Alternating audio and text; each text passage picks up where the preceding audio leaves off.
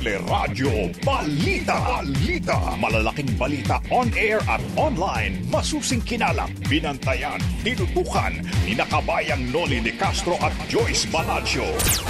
Sa Teleradyo Balita.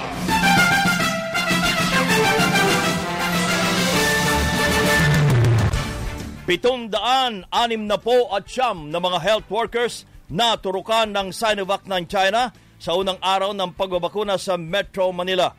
Pamahalaan may biniling isa pang uh, isang milyong dosis ng Sinovac sa China na nagkakahalaga ng pitong daang milyong piso.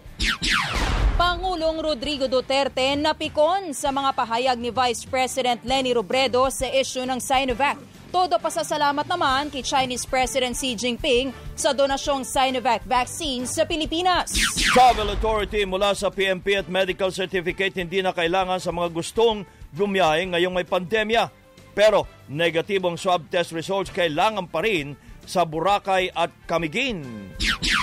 Philippine Ambassador to Brazil, Marichu Mauro, sinibak na sa pwesto ni Pangulong Rodrigo Duterte. Ambassador Jose Manuel Romualdez, nagpadala ng note verbal sa US State Department sa issue ng hate crimes. NBI inaalam na kung may nabawi bang illegal na droga sa operasyon ng PMP at PIDEA na nauwi nga sa barilan. Rider patay sa ikinasang motorcade para sa Fire Prevention Month sa General Santos City. Showbiz Spotlight! Mga pasabog ni Regine Velasquez sa kanyang Freedom Concert, inaabangan na ng mga fans. Sara Heronimo, babalik pa nga ba sa asap natin to? Yan ang ulo ng ating mga nagbabagang balita ngayon pong Martes, ikalawa ng Marso 2021.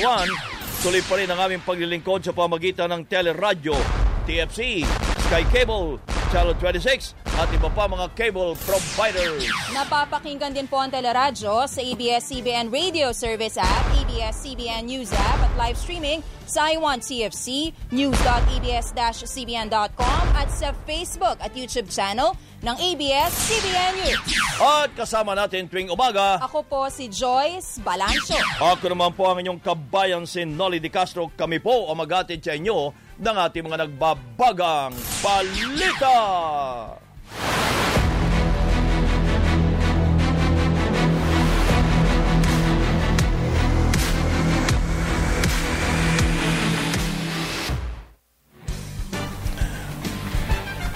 Samantala, umabot na sa 769 mga health workers ang nabakunahan sa iba't ibang ospital sa Metro Manila sa pagsisimula po ng rollout ng Sinovac vaccine kahapon. Sa panayam ng teleradyo, sinabi ni DOH Undersecretary Maria Rosario Vergere na kontento at masaya sila sa naging reaksyon ng tao at pagtugon ng mga healthcare workers sa inisyal na pagtuturo kahapon. Ayon po kay Yusek Berhere, umasa silang sa mga susunod na araw ay mas dadami pa ang magpapabakuna ng Sinovac. Hindi natin masasabi na 100% na wala ang agam-agam. Makikita po natin sa mga darating na araw, lalong-lalo na ipapatupad na natin sa iba pang mga area at ospital. So tignan po natin in the coming days. Tuloy-tuloy naman ang gagawing monitoring at surveillance ng Food and Drug Administration sa posibleng mga side effects ng bakuna kontra COVID-19. Sinabi sa teleradyo ni FDA Director Jerry Eric Domingo, Yusek Eric Domingo, pwedeng sabihing nasa trial period pa rin lalot ang lahat ng bakunang pinayagang magamit sa bansa tulad ng Sinovac, Pfizer, AstraZeneca ay pawang nasa gitna ng phase 3 trials dahil underdeveloped pa at ginagamit lang bilang emergency use vaccine. Hindi pa po natin alam kung kailangan tayo later every year magpapabakuna no, as booster kasi wala pa naman tayong nabakunahan ng more than one year at hindi pa natin alam completely kung gaano katagal yung immunity nito. Kabilang sa mga nabakunahan ang mahigit sa isang daang health workers ng Philippine General Hospital. Kinagulat naman ang pamanaan ng ospital ang dami ng mga sumipot na staff lalot sa huling survey ay 8% nga lamang sa kanila ang gustong tumanggap ng Sinovac. Unang tinurukan ng Sinovac ang uh, direktor ng PGH na si Dr. Gerardo Legaspi o Doc Gap na unang Pilipinong nakatanggap ng otorisado, otorisado ha, o ng gobyerno na COVID-19 vaccine na Sinovac. Talagang uh, uh, hindi ko ma-describe ang feelings. Uh, uh, it's probably release ang feeling no, from all the fears na na finally meron na tayong panlaban, uh, more concrete step uh, na panglaban sa COVID-19. Kwento pa ni Doc Gap, bago magpaturok ng bakuna ay inalala niya ang mga kasamahan sa ospital na namatay dahilan sa COVID-19. Vaccines really save lives. I think that's the point. This uh, personal battle uh, has to be fought even harder now. Ang, ang mahirap kasi sa COVID, walang closure eh. Pag namatay yung kakilala mo, hindi mo na makikita. Magbalik sa'yo, abo na lang. No? So, so that's a hard part. Nagpabakuna rin ng Sinovac ang pedi- uh, pediatrician na si Dr. Victoria Nolasco para makatulong sa pagpapataas ng uh, kampanya ng publiko o kumpiyansa pala, kumpiyansa ng publiko para sa bakuna. Di ba, recently, madaming natakot na magpabakuna ng MMR. Eh, nakita ko talaga na, ano, yung, yung sa harap ko, namamatay sa measles namamatay doon sa mga vaccine preventable diseases. So ako, basta kung nandiyan yung chance na ano na magpabakuna, kunin kunin na natin eh. Talaga nasa huling pagsisisi. Ngayon po tuloy-tuloy pa rin ang pagbabakuna sa PGH na may 1,200 doses ng Sinovac. Dalawampung health workers naman ng Lung Center of the Philippines ang nabakunahan gamit ang Sinovac. Kabilang dito si Dr. Eileen Aniceto na unang tumanggap ng bakuna at mismong si Health Secretary Francisco Duque pa ang nagturok sa kanya. I just wish that this vaccine came earlier because we did lose uh, uh, someone from COVID. This is giving us. Uh, okay, as far as the healthcare workers are concerned, we expose ourselves to this uh, infection every day. Tatlong daang tauhan ang pwedeng mabakunahan sa ospital pero sa ngayon ay nasa 150 pa lamang ang gustong magpaturok. Sa Tala Hospital naman, mahigit 80 ang naturukan ng Sinovac, kabilang si Tala Hospital Chief Dr. Fritz Pamaran. Sa pneumococcal, may pain na eh. Itong Sinovac, hindi ko alam, tapos na pala eh. Ibig sabihin, naturok nila, wala, walang, walang naramdaman, basta nilagyan na lang ng ano eh, ng uh, band-aid. So yun ang comparison, ma'am. Meron akong allergies, ma'am eh, uh, to uh, penicillin and some seafood. So I was uh, given full 30 minutes of uh, monitoring. Nandito ni Sinovac eh. So Sinovac na ako. Marami pa ring staff ng ospital ang hindi kumbensido sa Sinovac at mas gusto pa rin ang naunang naipangakong bakuna na Pfizer. Kahapon ay may sampung nakaranas ng adverse effects pero nabigyan naman sila agad ng karampatang medical na atensyon. Mahigit dalawang daang health workers naman ng PNP ang nabakunahan sa Camp Crame. Kabilang dito si PNP Health Service Director Brigadier General Luisito Magnaye na pinakauna at may pinakamataas na posisyon sa PNP na nabakunahan. Itutuloy po ngayong araw ang pagbabakuna kung saan target na maturukan ang nasa 800 PNP health workers. Actually, kung akong uh, personal na tatanungin, pangatlo yung Sinovac do sa aking uh, mga choices. Uh, meron po ako mga unang dalawa, pero lahat po kasi ng mga bakuna na yan eh, may epekto po sa ating katawan. Si PNP Health Service Director Luisito Magnaye. Samantala, nabakunahan na rin po ng Sinovac ang ilang sundalo at medical workers ng militar sa Viluna Medical Center sa Quezon City. Kabilang sa mga nabigyan ng bakuna, ang chief ng Viluna na si Colonel Fatima Navarro na tinurukan pa mismo ni Health Secretary Francisco Duque.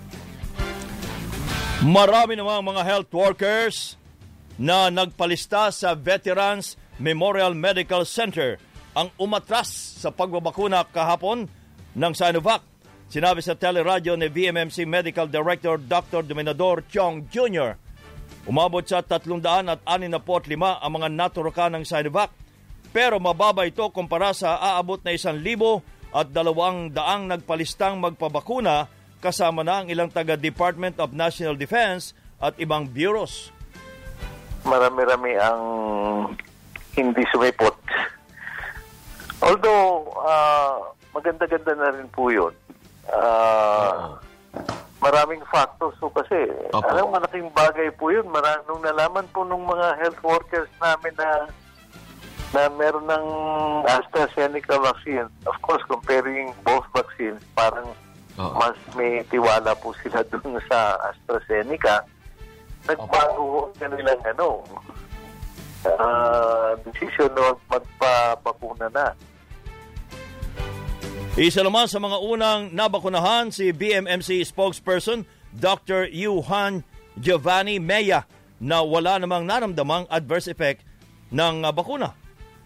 painless yung pag ano yung pag uh, inject mismo ng ano ng uh, vaccine. Uh, at this point in time I don't feel anything. Okay yung aking ano um, braso. No pain whatsoever. No pain whatsoever. I feel very comfortable. Limang empleyado naman ng Department of National Defense ang nakaranas ng mild reaction ng maturukan ng Sinovac. Kabilang dito ang isang staff ng Philippine Veterans Affairs Office na nakaranas ng pagkahilo. Isang uh, taga-DND na tumaas naman ang heart rate, dalawang nagka-alta presyon at isang nagkaroon ng rashes. Binigyan sila ng Pangunan Lunas at inobserbahan pero hindi naman nakitaan ng mas seryosong reaksyon pa sa bakuna. Okay naman po yung feeling ko po na, na, na ano lang ni Doc na mabilis lang po yung heart rate. Pero I feel no symptoms po or mabigat lang yung arm, the same. Baka lang kasi kahapagod po pa talaga kami. Kaya sabi ko sa kanya, baka puyat yan kagabi. Dahil mag alas 12 na ka rin kami umuwi. Galing Batangas. Mild lang ho yun, nagkaroon lang ng allergy. Pwedeng mangyari po yun talaga. Uh, just like any other medication. Sina Defense Secretary Delphine Lorenzana at Cabinet Secretary Carol Noglares hindi po nagpabakuna ito pero sila ang nanguna sa programa para sa rollout ng bakuna sa BMMC.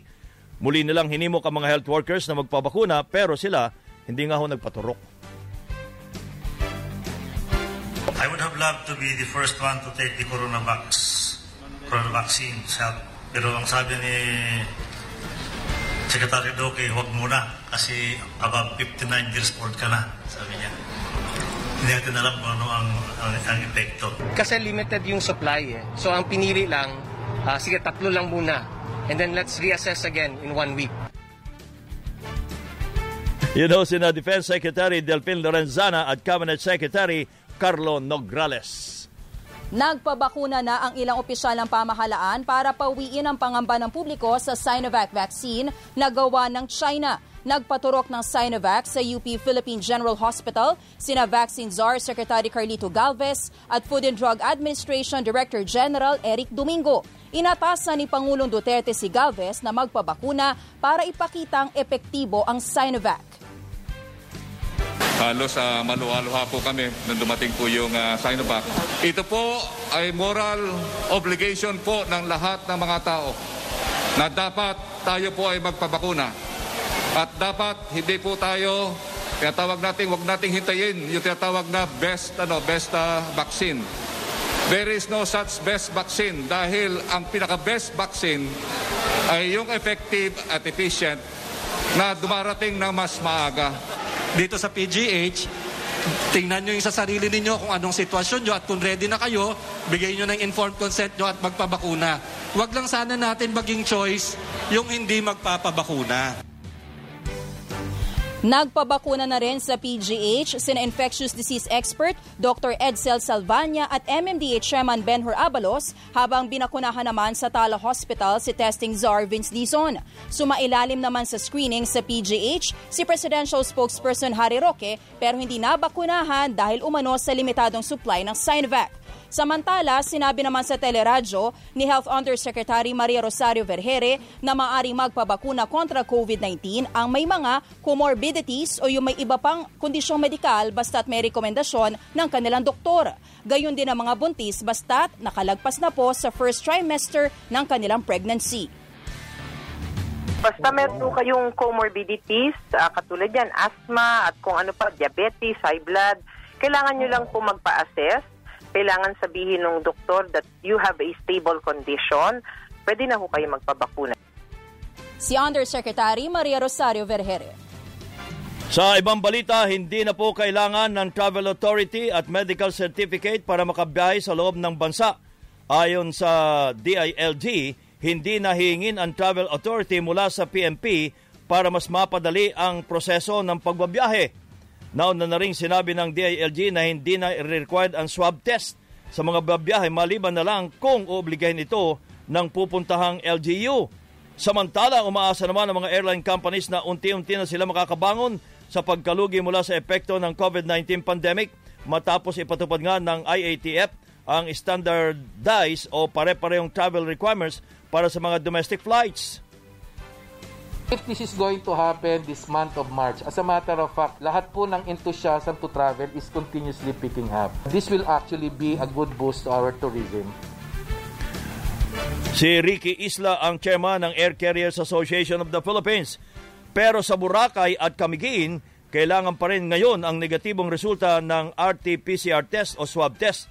Sinabi ni uh, Malay Aklan Acting Mayor uh, Florivar Bautista sa teleradyo na pag-uusapan pa nila ang uh, ng Boracay Interagency Task Force uh, ngayong araw na ito kung aalisin na ang requirements sa swab test.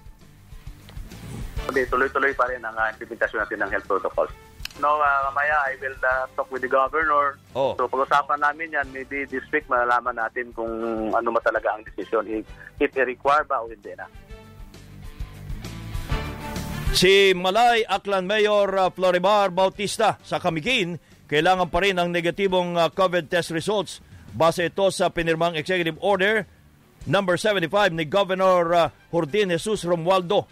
Nilinaw naman ng DILG na maaari pa rin manghingi ng COVID test result ang mga LGU kung magpapalabas ng mga executive order para dito. I'm still engaging our governors uh, specifically on the issue of testing because as of today, uh, the general rule is there will be no more testing. However, local governments may still impose testing, uh, but it should be issued as a uh, an executive order. Kaugnay ho niyan, follow-up natin via Zoom si Yusek Epemaco uh, Densing ng DILG. Undersecretary, magandang umaga po. Magandang umaga po kabayan, magandang uh, umaga Joyce at sa lahat po ng mga taga-subaybay ng programa po ninyo. Magandang umaga. Opo, okay. Ang kautusan ho natin na hindi na kailangan yung mga... Ano-anong hindi na ho kailangan pala? Isa-isa well, na po natin. Opo, una sa lahat, hindi na po kayo kailangan magdala o kumuha ng travel authority mula sa PNP, yung kanilang okay. Joint Task Force on COVID Shield. Okay. na po yun. Hindi na rin kayo kailangan pumila sa mga lokal na gobyerno ng uh, pinanggagalingan ninyo para kumuha ng mga barangay. Wala uh, na yun. certificate. Opo, wala, wala na po na, yun. Wala, wala, wala. Okay, okay. Tapos uh, pangatlo is uh, uh, pwede na ho, uh, hindi na rin kinakailangan kayo i-quarantine pagdating okay. sa lugar na pumuntahan nyo. Okay. Pwera lamang kung nagpapakita ho kayo ng simptomas. simptomas. Ng, uh, so, importante, malakas na malakas po kayo pag bumiyahe po kayo. Pero paano po kung nire-require ng LGU na lahat ng pupunta sa kanila ay mag-quarantine muna? Ay, hindi po pwede yun. At uh, sisitahin po natin okay. ang LGU kung uh, okay. sila ay magpa-quarantine ng lahat ng mga babiyahe sa kanilang mga lokal na gobyerno. Okay. Ano pa po? Well, uh, yung, nagkaroon na lang tayo ng standard. So pagdating natin po sa airport na pinanggagalingan at airport na pupuntahan, pupuntahan. at magkakaroon na ng tinatawag na clinical assessment. So doon mismo titingnan na tayo hindi lang yung tinatawag nating temperature gun, uh, merong uh, meron doon mga health professional na titingnan tayo yung ating pangangatawan na sinisiguradong wala tayong simptomas doon ng virus, papu- uh, ga- sa pinanggagalingan at sa pupuntahan. So masigurado po yan kasi iniklaan natin yung panahon para uh, tayo ay makabiyahe ng uh, siguradong hindi ho tayo na nahawaan. Ay hindi ho ba masigurado kung may swab test? Ah, kaya nga po, meron ho ta- hindi, ganito po, uh, oh. itong aming mga desisyon na mga protocols, meron ho itong uh, pag-aaral, no, medical and scientific uh, opinion from our Department of Health and mga epidemiologists kasi sila po talagang eksperto. Opo, opo. Sabi ko nila, ang testing naman talaga, ang, ang testing ay mandatory lamang kung ikaw ay nagpapakita ng simptomas na ikaw ay may sakit at pangalawa, kung ikaw ay nahawaan or ikaw ay na-expose sa isa, isang taong nahawaan ng COVID-19, mandatory po ang testing. Paano so, natin malalaman no yun? De, malalaman po niya dun sa ano clinical and exposure uh, uh, testing and assessment lalabas po 'yon. Kaya nga po sinasabi ng okay. ating eksperto, ito oh. pong kailangan dito tayo maghihigpit talaga. sabi ng ating mga eksperto, basta po tayo nagpa-practice ng minimum public health standards, ito po yung pagsusot ng face mask, face shield, paghuhugas ng kamay, at social distancing, distancing 95% na tsansa na hindi tayo mahahawa o makakapanghawa kung in case asymptomatic po tayo uh, sa sino man, basta pinapractice natin itong minimum public health standards. Kaya po kabayan, ang gagawin ho namin sa DILG dahil sa opinion yan, Opo. magpapalabas na ho kami ng memorandum sa lahat ng ating lokal na gobyerno na magpasa ng mga ordinansa na magpaparusa sa mga taong uh, lalabas ng bahay at naglalakad sa kanilang mga lokal na gobyerno na hindi nagpa-practice uh, ng minimum public health standards. Kasama na yung mga manlalakbay. Apo Yusek, good morning po. Uh, bali, hindi po ba ito medyo delikado lalo na po sa cases ng mga asymptomatic kahit sabihin po natin na magpapatupad tayo ng minimum health standards, hindi naman po siguro 24-7 mababantayan natin na sumusunod po ito. O kaya nga po, uh, hindi lang po kapulisan ang dapat utusan natin o atasan natin para magbantay, pati ho mga mga barangay sa pinakababa. At mm. ang importante dito yung disiplina, Joyce. Ano? Kaya yung sa mga kababayan natin, kahit hindi kayo opisyalis ng inyong barangay, sab- sabihan niyo po inyong mga kapitbahay at kaibigan o kahit hindi niyo kilala mm-hmm. na pag hindi sila nag-practice ng minimum public health standards, makakapanghawa sila, lalo na kung asymptomatic. At tin- tinanong ko talaga yan sa mga epidemiologists, basta nag-practice ka, halimbawa lang po, ikaw ay asymptomatic, hindi ka makakapanghawa mm-hmm. dahil ang ang paghahawa manggagaling po sa ilong at bibig at kung uh, sa kamay naman kung maghuhugas ka rin ng kamay lagi hindi ka rin mm. makakapanghawa. Opo, eh uh, bukod po sa mga medical experts na nabanggit ninyo, kinonsulta na rin po ba yung mga LGUs uh, dito po sa desisyon na to kasi sila po magpapatupad nito? At tama po. Uh, Una sa lahat, uh, nung ginawa ho namin yung itong mga protocols, mm-hmm. nung pinasent ko sa uh, IATF, sabi namin, sabi ko mismo, nag-request ako na huwag munang aprobahan hanggat mm-hmm. hindi namin nakakausap yung mga local officials. And we did, no? Kinausap namin ng League of Governors, League of uh, City Mayors, and League of Municipal Mayors. At mm-hmm. pinagsalita pa ho namin sa IATF. So talagang uh, sila po ay konsultado nito. At nag-meeting pa ho kami kahapon para uh, mapaliwanag pa ng gusto ito sa ating mga lokal na gobyerno at yung mga adjustments na gagawin po nila. At sila po ay uh, karamihan po sa kanila tumanguna po, umokay, mm-hmm. humingi lang sila ng konting oras ng adjustment dun sa uh, uh, sa area ng clinical assessment dahil gagawa mm-hmm. po sila ng clinical assessment team. Yusek, ang uh, pinag-uusapan natin po ay yung papasok ng uh, isang ng isang bayan, ano po. So ano, kung ako'y pasahero, pupunta ako sa isang lugar o pupunta ako sa Boracay halimbawa, ano ang ini-expect ko pagdating ng airport ng Boracay? Ang uh, kung ikaw ay magbabiyahe pagdating niyo sa terminal or port, no, expectin ho niyo na merong tinatawag nating health assessment team. Titingnan ho yung ating pangangatawan uh, ng isang uh, healthcare professional na sinusupervise ng isang doktor na wala ho tayong iniinda at malakas po yung ating pangangatawan. At pag nalampasan po ah, natin yan, uh, pwede na. At ang isa is unless yung ating uh, lokal na gobyerno mag-issue ng isang executive order na nagre-require ng isang swab test na negative ng RT-PCR, Opo. is uh, uh, pakita nyo lang po na meron kayo nun. Pero, uh, uh, sorry, Yusek, pero sa dami ng doktor na kinakailangan niyan para sa lahat ng airport na uh, sa ating bansa at yung mga medical expert na sinasabi ho ninyo, uh, compared sa swab test, hindi ba masigurado ang swab test? Hindi naman po kasi halimbawa po, kung sinwab test ho kayo 3 oh. days before travel, hindi natin alam kung anong nangyayari dun sa Ay di wag ho 3 days. Nga, gawin natin okay. 24 hours.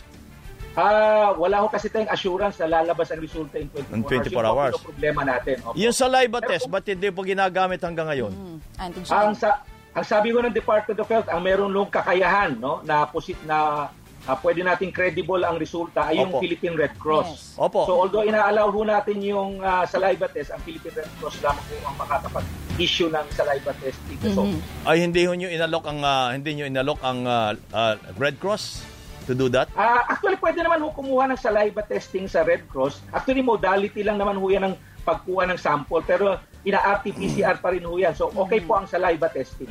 Ay, di kung RT-PCR, di RT-PCR na lang. Doble-doble pa. Pero pag ako ay nando sa airport na at hindi ako pwede dahil uh, uh, meron akong uh, uh, anong tawag dito? Meron akong palatandaan na uh, may, may, may, may virus Thomas. ako sa katawan. Paano? Atras ako? Paano? Pagdating nyo, kung dumating ho kayo dun sa airport ng oh, pupuntahan ninyo, dalawang, opo, opo. dalawang bagay lang ho yan. Either pauwiin kayo o ipa-quarantine kayo ng lokal na gobyerno. Mm-hmm. Yusek, wow. uh, hindi na rin po kasama sa requirement, sabi nyo kanina, yung travel authority. So, meaning medyo nagluluwag na rin po ba tayo pagdating sa mga APOR, yung authorized persons outside of residence? Kasi sa, sa pag-apply, pag-apply pa lang po ng travel authority, nasasala na po kasi dun eh, kung sino po yung pwedeng lumabas at sinong hindi. Wala na yun. Tama po yun. Ang ang totoo po niyan, hindi naman talaga irrelevant na po yung dokumento Irrelevant, niyan. correct, oh. Kailangan lang ng ng araw kasi ang dami hong gustong bumiyahe na tinatawag natin locally stranded individual. As of today po, wala na po yung tinatawag na locally stranded individual dahil bukas na po ang tinatawag natin public transport. Mhm. Nung araw, dahil so wala ho tayong public transport, meron ho tayong LSI. Okay. At ngayon dahil bukas na, wala na pong tinatawag na LSI. So hindi na rin ho natin kinakailangan yung uh, uh, travel authority. At yung ating kapulisan, para yung kanilang oras naman nakafocus na sa peace and order. Eh nasasayang po yung oras ng ating kapulisan, issue sila ng issue ng ng travel authority. More than 1 million na po yung, yung kanilang na-issue over the past months. Sayang po yung oras nila, hindi naman talaga yan ang trabaho ng ating kapulisan. Ay, kahapon no, may issue sa TV Patrol. Sa, nasa airport na yung uh, apat na magkamag-anak. Gumasa sila ng 10,000 para sa mga dokumento. Pero hindi pa rin sila nakaalis dahil wala silang swab test result. Kung yan po kasi ang pinakailangan ng lokal na gobyerno na pupuntahan, yun po yung nare-respeto natin. Hindi, air, air, airline daw humingi. Ay, dapat uh, putusan natin yung airline na yun. Bakit hindi na, Kahapon na sa TV Patrol. Ano, May ganyan kaso sa TV Patrol. Oo. Opo. Oo. Pero kailan ba ho nagsimula yan? Ah, yung uh, yung uh, mga dokumento po itong uh, pagbiyahe ng walang uh, travel authority or local uh, health clearance uh, starting ho March 1, uh, pwede na ho bumiyahe ng wala yung mga dokumento. Okay. Kayo ba'y nabakunahan na ho? Ah, uh, wala pa ho, pero ako'y pupunta sa Taguig Pateros Hospital para mag-witness ng pagbabakuna. Ah, witness. Kung meron nung aatras, eh, uh, magbo-volunteer po ako bilang replace, uh, kasama sa replacement protocol. Okay. Maraming salamat, uh, Yusek Epemaco Densing ng DILG. Good morning po. Magbabalik ang Teleradyo Balita.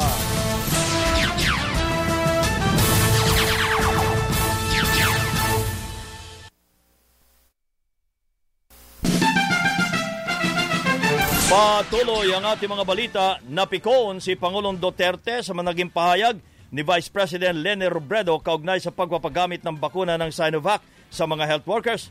Sa kanyang public address kagabi, sinabi ng Pangulo na hindi niya nagustuhan ang pahayag ni Robredo na nagsabing pinakamagandang bakuna dapat ang binigay sa mga health workers. Hinamon pa ng Pangulo si Robredo na maghanap at bumili ng bakuna para sa bansa. Hmm. Ngayon, kung gusto mo talaga para mahinto ka, kunin mo yung basket mo, mamalengke ka doon sa labas ng bakuna. Yan ang mahirap sa iyo. You want to be relevant. And you, you know, sometimes you make an idiotic uh, stance. Yung mga ganong they deserve the best. Anak ka ng... Bakit? Ako, I would give them the worst mamatay ka na. Hindi hindi ko iwanan yung mga frontliners. Uh, na, napika ako sa iyo pero because uh, ilang beses na tayo nag-enkwentro sa sagutan. Bumelte rin ang Pangulo sa hamon ni Robredo sa kanya na siya ang unang magpabakuna laban sa COVID-19 para itaas ang kumpiyansa ng publiko. Ay sa Pangulo, hindi naman siya pwedeng magpabakuna ng Sinovac dahil hindi ito inirekomenda nga sa kanyang edad. Nagdududa ka kasi na nagpabakuna na ako kasama ng mga sundalo. Yun ang talaga ang ano mo. Uh, you have a very, you seem to have an angel face but a devilish mind.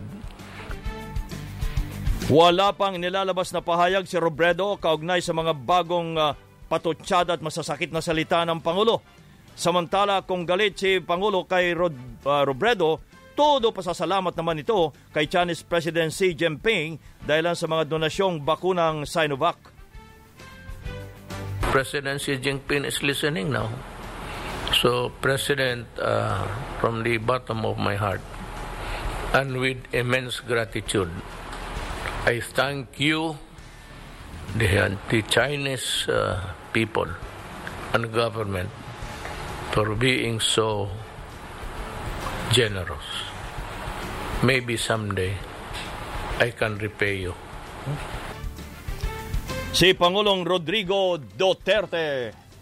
Matapos naman ang mga COVID-19 referral hospitals, sisimula naman ngayong araw ang rollout ng Sinovac vaccine sa mga ospital ng ilang lokal na pamahalaan. Kabilang dito ang Pasig City General Hospital na nauna nang nabigyan ng 600 doses ng bakuna. Handa na rin ang vaccination center ng Marikina City kung saan may nakalistang 1,500 na babakunahan na karamihan ay healthcare workers ng Amang Rodriguez Memorial Medical Center. Kasama rin si Marikina Mayor Marcelino Teodoro sa mga magpapabakuna. Sisimulan na rin po ngayong araw ang pagbabakuna sa medical frontliners sa Maynila matapos makatanggap ng 1,900 doses ng Sinovac ang LGU. Sinabi sa teleradyo ni Mayor Isko Moreno, nasa 5,000 ang healthcare workers sa Maynila at meron ng 1,900 na nagpalistang mababakunahan. Kasamaan niya sa prioridad ang nasa ilalim ng Manila Health Department kabilang ang mga doktor, nurses, medtech at pati barangay health workers. It will take uh, maybe eh, if that is the case, uh, it will take about uh, within the week uh, para maubos natin yun. And, eh, at kung nagbago naman ang isip nila, we will respect that. But as I have said, uh, pag akong tinatanong nila, hinihikayat ko sila.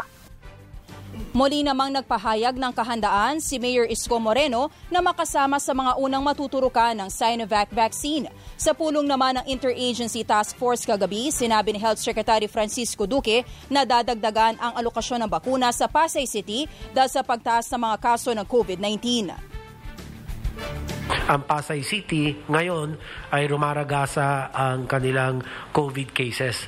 May spikes po sila at pinapaalam ko po na doon magpapadala din po tayo kaagaran ng mga bakuna para po uh, maprotektahan na ang kanila pong mga healthcare workers hanggang po sa kanilang mga barangay health workers. Sa buong Metro Manila, nasa 130,000 doses ng Sinovac ang inilaan ng pamahalaan para sa frontliners. Ibinunyag naman ni Vaccine Czar Carlito Galvez na nanghingi na rin ng Sinovac vaccine ang ilang pribadong ospital tulad ng St. Luke's Medical Center. Nabigla po kami.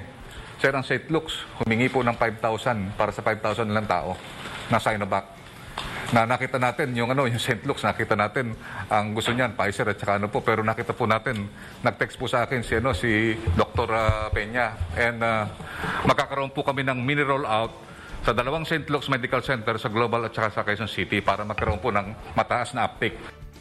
Si Vaccine Czar Secretary Carlito Galvez. Ngayong araw na rin po sisimulan ang rollout ng bakuna sa Vicente Soto Memorial Medical Center at isusunod na rin ang paghahatid ng mga bakuna sa Davao. Sa ibang balita naman, iginiit ni Senador Risa Ontiveros na hindi dapat pumayag ang Senado sa kahilingan ng Malacanang na itigil ang kanilang pag-imbestiga o uh, hearing sa nangyaring misencounter ng uh, PIDEA at ng PMP sa Quezon City. Ayon po kay Senadora Ontiveros, bilang independent body ang Senado, may karapatan ito na magsagawa ng sariling investigasyon sa naturang insidente. Ayon pa kay Senador Ontiveros, na kailangan matuloy ang kanilang inquiry upang matukoy kung meron bang malalaking opisyal ng PNP at PDEA ang posibleng sangkutin sa kalakaran ng ilegal na droga.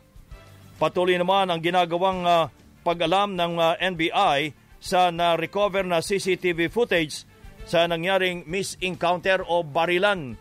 Sinabi ni NBI spokesperson Ferdinand Lavin na kabilang dito ang footage sa isang fast food chain kung saan ay nakuha na ng video ang isang PDEA agent na nagtaas pa ng kamay sa kasagsaga ng barilan habang may isang nagsuot pa ng ID pero patuloy pa rin pinapuputukan ng mga pulis. Naalam din ng NBI kung may na-recover na illegal na droga sa operasyon matapos mahagip sa video ang paper bag na dinampot mula sa pinangyarihan ng insidente. Ang NBI agents ay nagtungo ngayon sa Kamprami at sa PDEA upang hingin yung uh, turnover ng uh, ibang pieces of evidence, pati imbitahan na rin yung mga operatiba uh, para makapagbigay ng salaysay. Hinihintay namin yung uh, response ng PDEA at saka ng PNP. Turnover nila lahat ng ebidensya sa NBI. Matatandaang uh, pinahinto ng Pangulo ang joint investigation ng PDEA at PNP kaugnay sa nangyaring miscounter, misencounter at inatasan din ang NBI na imbestigahan ang insidente. Inaprubahan na ni Pangulong Rodrigo Duterte ang rekomendasyong pag-dismiss o pagsibak sa serbisyo kay Philippine Ambassador to Brazil, Marichu Mauro. Sa pulong ng Interagency Task Force kagabi, sinabi ng Pangulo na pinirmahan na niya ang mga dokumentong tuluyan nag-aalis sa pwesto kay Mauro, kabilang na ang pagkakatanggal ng kanyang mga benepisyo at pribilehiyo bilang public servant. Matatanda ang ipinarecall mula sa Brazil si Mauro noong Oktubre matapos lumabas sa publiko ang ilang CCTV footage ng kanyang pagmamaltrato sa isang Pinay household service staff sa kanyang opisina. I signed the document uh, affirming the decision. The decision meets out the penalty of dismissal from the service with the accessory penalties of cancellation of eligibility, forfeiture of retirement benefits, perpetual disqualification from holding public office, and bar from taking civil service examination. Yan ho ang parusa niya. Yan po si Pangulong Rodrigo Duterte. May mga balita pa tayo sa pagbabalik ng Teleradyo Balita.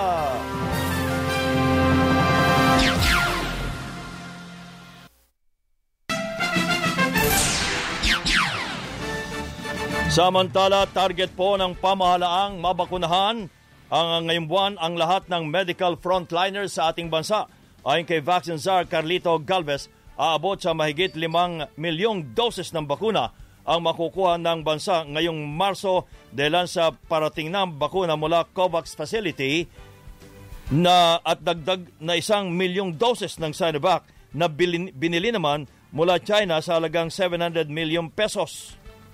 Ang pangako po namin, at least ngayong March, pipilitin po namin na matapos po yung health workers. Ang pagkakasabi po ng ating mga Pangulo, ng Pangulo natin, sabi niya na wag lang i-concentrate sa isang uh, area, kailangan lahat, walang maiiwan.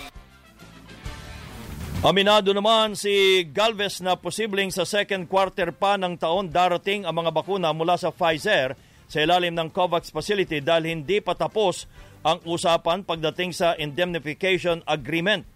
Sa third at fourth quarter naman, inaasang darating ang lahat ng bakunang nabili ng Pilipinas sa iba't ibang manufacturers. Kahapon ay inanunsyo ng Malacanang na nagsumiti na ng aplikasyon ang Chinese manufacturer na Sinopharm para sa emergency use authorization ng FDA. Ang Sinopharm ang gustong bakuna ni Pangulong Duterte sa halip na Sinovac kaya posibleng hindi niya hindi na niya hintayin magkaroon pa ng EUA bago magpaturok.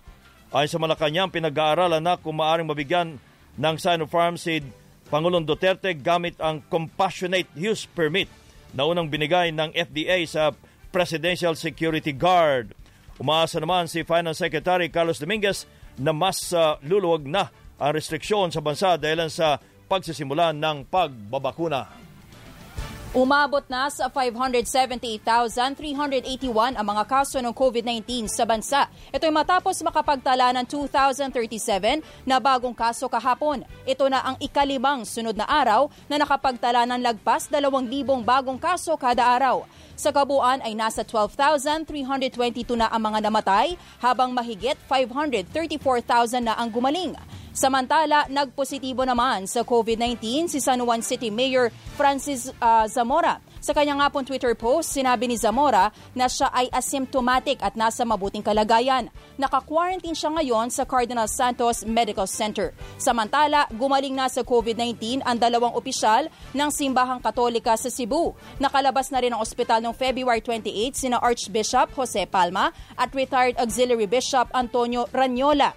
Kinumpirma naman ni Baguio City Mayor Benjamin Magalong na may naitala na silang unang kaso ng UK variant ng COVID-19. Ito ay isang 30 taong gulang na babae na nagpositibo sa UK variant noong February 12 pero gumaling na noong February 23. Samantala, pinalawig naman ni Navota City Mayor Toby Tiangco ang lockdown sa City Hall hanggang sa March 9. Ito ay matapos magpositibo naman sa COVID-19 ang 63 pang empleyado nito. Noong February 28 pa sana matatapos ang lockdown ay pinatutupad dahil sa 25 empleyadong nagpositibo sa COVID-19. At kahit umaarangkada na ang pagbabakuna sa maraming bansa, iginiit naman ng World Health Organization na hindi pa rin matatapos ngayong taon ang pandemya. Ayon sa WHO, posible lang mabawasan ang mga nauospital o namamatay dahil sa COVID-19 pero hindi makatotohanan kung iisipin, iisipin na tuluyan ng mawawala ang virus ngayong taon. Nakatutok ngayon ang WHO para mapigilan ang pagkalat ng COVID-19 at maiwasan ang pagsulpot ng mga bagong variant. Hinimok din ng WHO ang bawat bansa na simula na ang pagbabakuna sa mga health workers muna sa unang isandaang araw ng taon. Sa ibang mga balita, patay ang isang motorcycle rider matapos magulungan ng fire truck sa barangay Kalumpang sa General Santos City. Nagsasagawa ng motorcade ang mga bumbero para sa Fire Prevention Month nang mag-overtake ang biktimang si Neseforo Pulvinar Jr. Nadulas ang kanyang motorsiklo kaya sumemplang at nagulungan ng truck. Nakaligtas sa aksidente ang kanya misis na nakaangkas habang nasa kustodiya na ng mga otoridad ang driver ng truck na si Fire Officer Mario Fuentes Jr.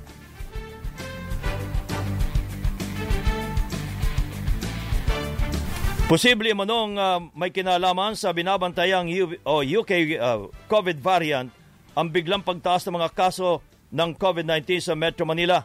Ayon sa Okta Research Group, una nilang nakita ang malaking pagtaas ng kaso sa Pasay at ngayon ay binabantayan naman ang ilang lugar sa NCR. Ginit naman ng grupo na kailangan pa itong kumpirmahin sa pamagitan po ng mas malawak pang Jerome sequencing. Meron kaming strong suspicion na ito yung nagde-drive ng transmission sa mga areas na yan. This is just a hypothesis. Ang sinasabi lang natin, yung patterns na pag-increase similar do sa patterns na nakita natin sa Cebu City and sa Mountain Province. Si Dr. Guido David ng Octa Research Group, nagbabala din ang grupo na posibleng umabot sa 665,000 ang kabuang kaso ng COVID-19 sa bansa habang maaring pumalo sa 14,000 ang bilang ng mga namamatay bago matapos ang Marso kung magtutuloy-tuloy pa rin ang pagtaas ng bilang ng mga tinatamaan ng sakit. Before tumaas, nag-average tayo less than 400 cases per day sa Metro Manila. Ngayon, for the past 4 days, average natin is 900. So, more than 900. So, dumoble or more pa nga. And mabilis ito pagtaas ng cases Ayon naman kay ABS-CBN Data Analytics Head uh, Edson Guido, halos dumoble din ang uh, positivity rate sa Region 7 at NCR kumpara noong Enero. Nakikita nga natin na itong dalawang regions na to, kung matatandaan natin nung nag-peak ang cases sa Pilipinas nung August last year, sumipa muna sa Cebu City eh. Kaya sila nag-ECQ nun. And then Metro Manila, um, eventually tumaas din, kaya nagkaroon ng MECQ. So kailangan talaga nating bantayan itong dalawang regions kasi sa urban centers nga, no, mas dense yung population, kaya mas mabilis din yung transmission. Si ABS-CBN Data Analytics Head Edson Guido. Samantala, mahigit 20 milyong Pilipino na ang sumabak sa pre-registration sa unang hakbang para makapagparehistro po sa National ID System. Ayon sa project implementer ng Philippine Statistics Authority o PSA, nagsimula ang pre-registration noong Oktubre sa 32 probinsya na itinuturing na low-risk areas para sa COVID-19. Sinabi ng statistician na si Dennis Mapa na target nilang mairehistro ang 70 milyong Pilipino bago matapos ang taon. Sumulat na ang Philippine Embassy sa Washington ng uh, note verbal sa US State Department kaugnay ng uh, nakababahalang pagtaas ng hate crimes sa mga Asian American sa Estados Unidos kasama na po dyan ang mga Pilipino. Sa panayam ng teleradyo, sinabi ni Philippine Ambassador to the United States, Jose Manuel Romualdez, na sumulat na siya sa ilang uh, US Senators din at Justice Committee para aksyonan ang nangyayaring diskriminasyon sa gitna ng kinakaharap na COVID-19 pandemic. Matatandaan noong February 3, pauwi na sana ang 70 at isang taong gulang na PhilAm na si Noel Quintana nang atakihin o at uh, hiwain ng uh, matalim na bagay sa muka ng hindi nakilalang suspect sa New York City subway.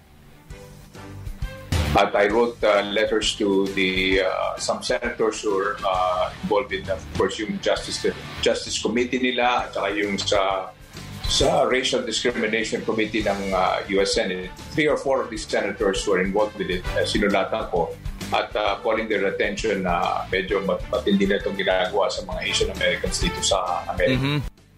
Si Philippine Ambassador to the United States Jose Manuel Romualdez. Samantala, sa ikaapat na sunod na linggo, nagpatupad na naman ang dagdag presyo sa mga produktong petrolyo ang mga kumpanya ng langis. Nauna nang nagtaas ang Caltex kaninang alas 12 ng hating gabi ng piso sa kada litro ng gasolina, 85 centimos naman sa diesel at 70 centavos sa kerosene. Sinundan nito ng iba pang oil companies kaninang alas 6 ng umaga. Ang panibagong oil price hike ay epekto pa rin ng nagdaang snowstorms sa Amerika. Magbabalik ang Teleradyo Balita!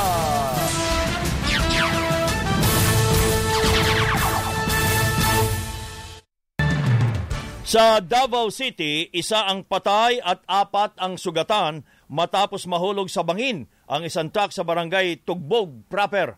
Agad namatay ang sakay ng truck na si John Carlo Datuin dahil sa tinamong pinsala sa kanyang katawan.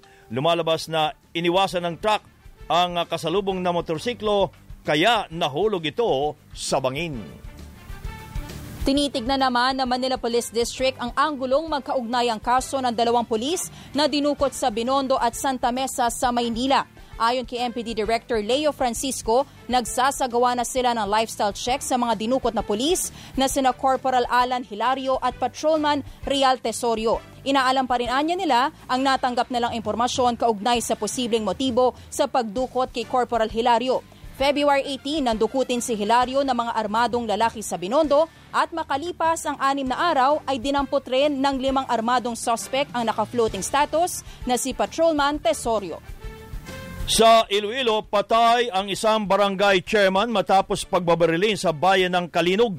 Pawi na sa kanilang bahay si Kapitana Julie Katamin ng abangan at uh, pagbabarilin ng mga suspect na sakay ng uh, motorsiklo.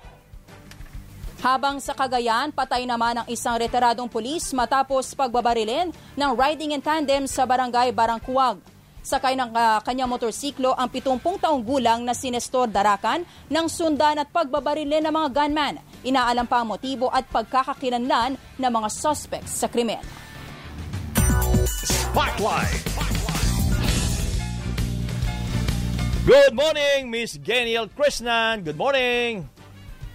Good morning, kabayan and Joyce, sa ating Showbiz Spotlight. Napabilib ang fans ni Asia songbird Regine Velasquez sa pasabog nitong duet sa kanyang Freedom Digital Concert. Ito dahil nakipag-showdown si Regine sa kanyang sarili sa kantang On the Wings of Love.